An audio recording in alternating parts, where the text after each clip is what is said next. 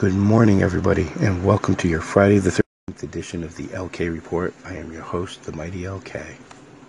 Here's what we got going on for you today. The New Jersey ex military couple who are convicted of abusing their young foster children received additional punishment on Thursday during a resentencing prompted by an appeals court ruling that their initial sentences were insufficient and didn't properly apply federal guidelines. So the mother now is going to be doing about 40 months in jail, and the father will be doing three years probation.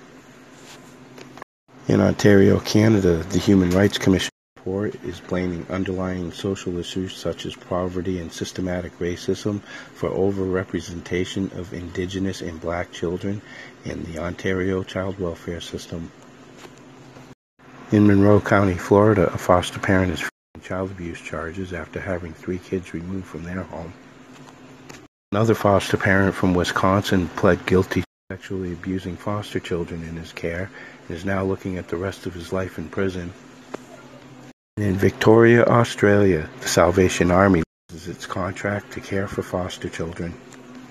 What we got going on for you today on this special Creepy Friday the 13th edition of the LK Report. For more information, visit www.legallykidnapped.com. And this is LK, and there will be more tomorrow. Have a good day.